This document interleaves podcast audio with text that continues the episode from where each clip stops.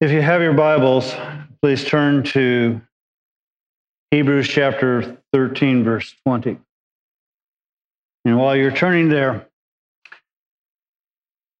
book publishers make substantial profits out of self help books. You'll find bookstores and libraries full of different writers telling you how to fix yourself or be the best you or be the best somebody else. And we all, because we all seem to have these defects in our life, we turn to various authors thinking that they will give us the answer to what fixes us to make us the best us we can be. The greatest self help book that has ever been written is called the Bible. And that in it we see who we were and who we are and who we're going to be. And we see in it who God is, that He was that way yesterday, today, and forever. So I would encourage you before you spend more money on self help books, study the Word of God. And in this, we're going to see, if you will, some of that in these final words that the writer of Hebrews has for his audience who, when you read the commentaries that talk about whether he's writing to Jewish Christians or lost people, whatever, I always figure he's writing to me. Because what I see in it, I need to understand and learn. And so in verse 20 of chapter 13, it says this as he's coming to a close.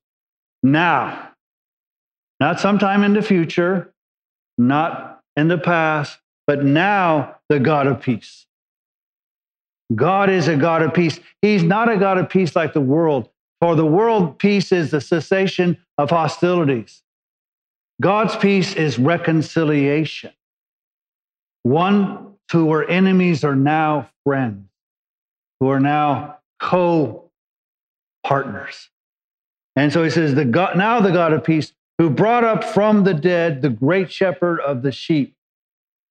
He brought up from the dead Jesus, who is our great leader. He's the one who provides for us, He's the one who protects us, He's the one who causes us to lay down in green pastures and leads us beside quiet waters and restores our soul. He's the one who does these things. He's the one whose rod and his staff comforts us. He's that leader, that provider, that comforter, that protector. So that one who God brought from the dead through the blood of the eternal covenant, even Jesus our Lord. So all that is happening is because of what God has done through Jesus.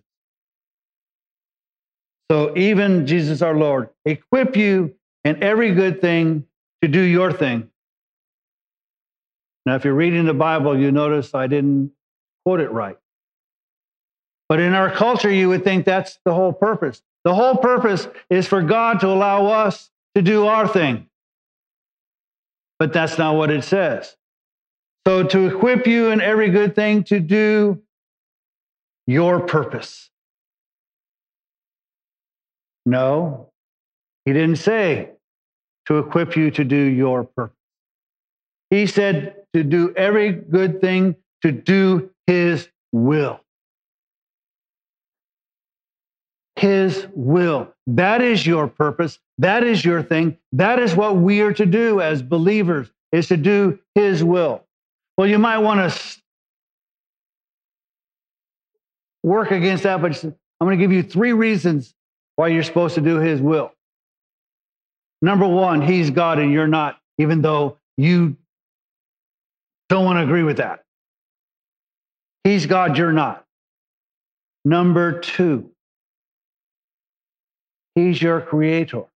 And a creator has the right to determine the activity of the created. And number three, you are enslaved in sin and shame, and he redeemed you he bought you. You are not your own. you have been bought with a price. And therefore, the emphasis is no longer what I want to do, but no longer is it what my purpose is. My purpose, my desire ought to be to do his will, which is working in us, that is, which is pleasing in his sight. So even the desire to do his will comes from him to do his will. There is nothing good of my own that I am able to do. He places his spirit in me to want to do his will. So it's working in us that which is pleasing in his sight through Jesus Christ. We, no matter what we do, is not pleasing if we don't do it through and in the name of Jesus. We're to do this because of who he is and what he's done. We do it in which is pleasing in his sight through Jesus Christ, to whom be the glory forever and ever. Amen. All too often, people want to steal the glory from God. Jesus is entitled to all glory. I give you as an example. We hear people say, as Jesus says, all authority has been given to me. Go and make disciples. Then you'll hear people talk about, well, the authority that Jesus gave me. I never see Jesus giving me any authority. He says, I have authority. You do what I tell you. And so in here, we do these things and we give him glory because he deserves it. And so we do his will, which is pleasing in his sight. And doing his will is not all that complicated. All you have to do is read the scriptures. It'll tell you things like we're supposed to pray. We're supposed to treat our bodies with that is to be sanctified. We're supposed to, to love one another as he's loved us. We're to have faith in him. His will is through sprinkled throughout the scriptures. You don't have to read it long to discover what his will is. And yet there are books written by theologians that are this thick that only need to be in a page to tell what his will is. But I urge you, brethren, bear with the word of exhortation, for I have written to you briefly. Now, he said, I've written, and I haven't written as much as I'd like to write, but I want you to bear with me that I want you, I've been trying to encourage you to be strong in the faith, to grow in faith, and to do what God has pleased you to do. And he goes, I've only written to you briefly. Now, for those of you who've been here, we have been on the what we call the book of Hebrews since mid June. That's nine months. What he says brief, we spent nine months reviewing. And again, to me, one of my favorite 60s and 70s group was Simon and Garfunkel. And they had a song called uh, Dangling Conversations. And in, in that song, there is a phrase that says, At no time do we place our bookmarkers to measure what we've lost. While I have spent nine months going through the book of Hebrews, there is so much we didn't cover. There's so much depth there. There's so much insight there that I hardly did it justice. And while, yes, he says briefly, and I say, yeah, we spent nine months, it still doesn't cover it all. That's why I always laugh internally when I hear somebody say, well, I read the Bible once then you probably got out of it what you read into it. The depth of the scriptures are such that if we were to go over it again and start the book of Hebrews next week, we would still get more out of it. But I'm going to leave that to you. So he says, bear with these words of exhortation.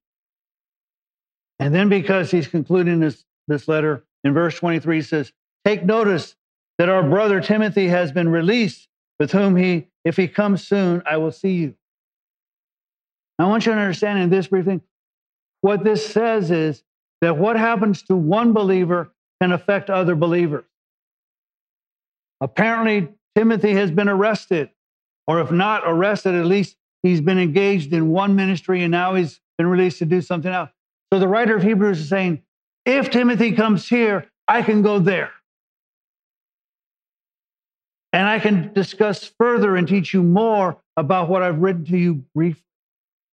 And it is to your benefit if I'm able to come, but I can't come until Timothy comes. Now, I, I know this particularly well in, in, in my ministry. Because about 24 years ago, we had another pastor, and I was an associate pastor. And I was wondering what heck God was doing with me here. I felt like an extra thumb. Then all of a sudden, I became the pastor, which affected me and certainly affected you, for good or bad or ugly or whatever. So notice when one person moves to enough ministry, it affects the people in that ministry or other places.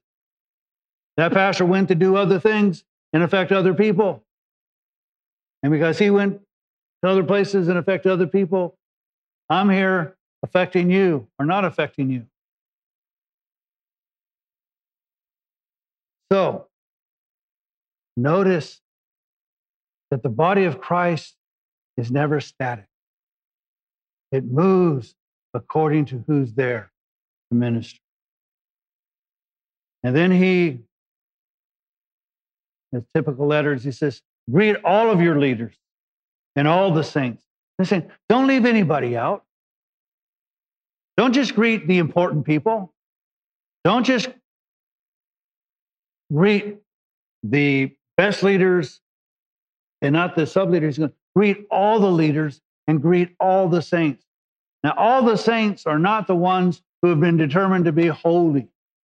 Saints are the separated ones, the called out ones, which is you and me. He's saying, greet everybody that's in the body.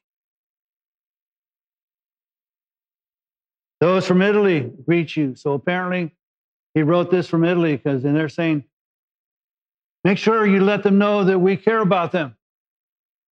Tell hi for us. And then he says something that most people just read and pass by. A lot of times, Paul, for instance, would start his letters with this word says, Grace be with you all. Paul often would start his letters with grace and peace. And usually we just read that and go on because we're ready for the meat of the letter. But grace is so important. We tend to concentrate grace on salvation, and grace is necessary for salvation. For by grace we have been saved through faith, and that not of yourselves, it is a gift of God. We are saved because of that unmerited favor that God bestows on us. And as I've said before, and will continue to say, no one has ever received grace that deserved it. So when we look to one another and we say, well, maybe that person was better, no, no, none of us who have been saved ever deserve to be saved. It is because the love of God has been showed upon us. But grace is more than salvation. Unfortunately, our culture will use grace in a couple of different ways which is interesting. We only have one word for love. It's like or love, and we use love in, in inappropriate time. In a correct English translation, you cannot say you love your dog, but I know you love your dog. But that's not correct English. You like your dog. But we think, but it, it needs to express more than just like. He's my buddy, he's my companion. You know, he's excited when he sees me, and he's at the door when I get there. We have one word for for love, and then we do a whole bunch of. We talk about when we are at a meal, we say grace. Actually, I think that grace is probably better than we acknowledge because we think, oh, by saying grace, you mean we're praying. No, we're acknowledging that we are taking something that God has blessed us with. And we're acknowledging that He blessed us. So we say grace because we understand that it is unmerited favor. But we also use grace in the sense of, especially like in the sporting world, where you'll have a skater, an, uh, an ice skater, and we'll say that person has grace, that, that they perform in such a way.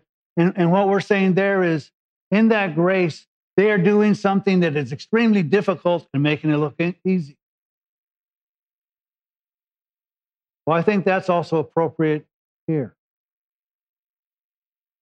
He's saying, Grace be with you. Because living the Christian life in the true sense is not that easy without the input of the Spirit. We are to do that to make it look easy. And Paul acknowledges grace in more than just salvation. In first, I'm sorry, in Second Corinthians chapter 12, he will talk about that God gave him many blessings about being able to, to see visions and things that will come and great wonders. And he's saying, so much so that I could have gotten really uppity, that I could have really had a big head and thought that I'm better than other people. So, because of that, God gave me a thorn in my flesh to stop me from thinking more of myself than I ought to think about myself. So, in verse 7 of that, it says, Because of the surpassing greatness of the revelation, for this reason, to keep me from exalting myself, there was given me a thorn in the flesh, a messenger of Satan to torment me, to keep me from exalting myself. So he understands what's going on. And concerning this, I implored. Notice he didn't say, I made some simple prayer request.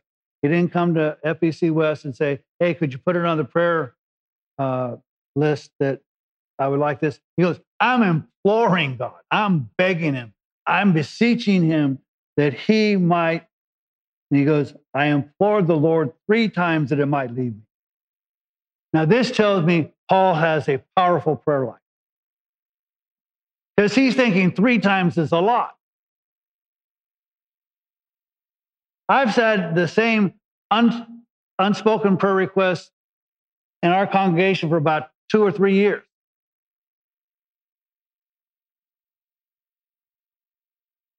Paul says I prayed three times, and but I guess the reason I keep praying is because God hasn't told me no yet. Hasn't said yes, but hasn't said no either. So if he tells me no, then I guess I'll stop praying. But again, I I beseech the Lord three times that he might that it might leave me. And then God answered. And he said to me, My grace. Notice he didn't say my power. He didn't say my spirit. He didn't say, do what I tell you to do. He said, My grace is sufficient for you my grace. The writer of Hebrews is saying, Grace be to all. May that grace give you enough strength to live your life according to God's purposes, regardless of how difficult it is. Whether it's been a messenger of Satan or one of your own making, God says, My grace is sufficient for Paul, sufficient for me, be sufficient for you. For power is perfected in weakness. When we live a life of grace, the world sees that when I am weak, He is strong. He gets the glory I don't have to write a self help book or a book, look how I achieved what I achieved. I would simply write, To God be the glory. Because he gave me grace to save me, to give me strength, and to give me power that when it seems difficult to live this life, he gives me grace. That's why. When you see other people and you think, well, they have their act together. No, no, they're just living under grace. Just live under grace. Most gladly, therefore, I will rather boast about my weakness so that the power of Christ may dwell in me.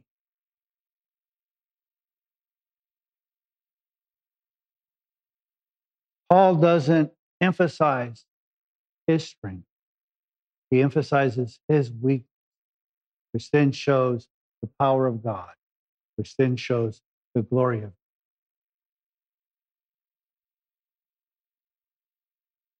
All too often, because the nature of who we are,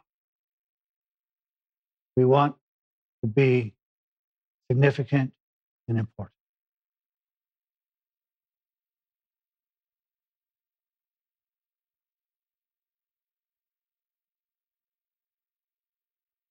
The last few uh, weeks we've had I've, I've had to preach a few funerals. And what i'm about to say has nothing to do with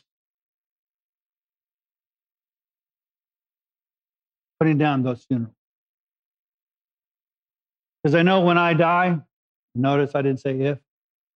The only reason i won't die is he comes before i do die. But when i die I understand that I'll be laying somewhere, either in a little small box full of ashes or something. And I won't have any control over what people do.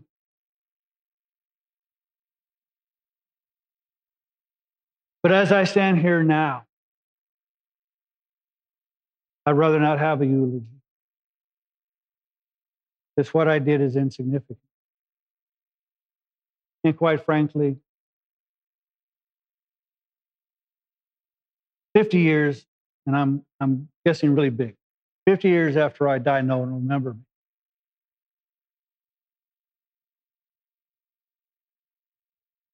Didn't write any great books, didn't lead tens of thousands of people in the pews, although I'm praying our social ministry changes that. But even if all, and even if between now and I breathe my last, this place is packed with seven different services and I write 10 different books and whatever, I still don't want the eulogy. Probably the extent of what I want is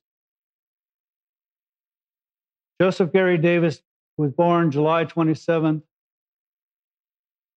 1952. He went to be with the Lord. Now let's praise the Lord. And I want God to get the glory because I am nothing because the only benefit I did and the only effect I had on you was because of him.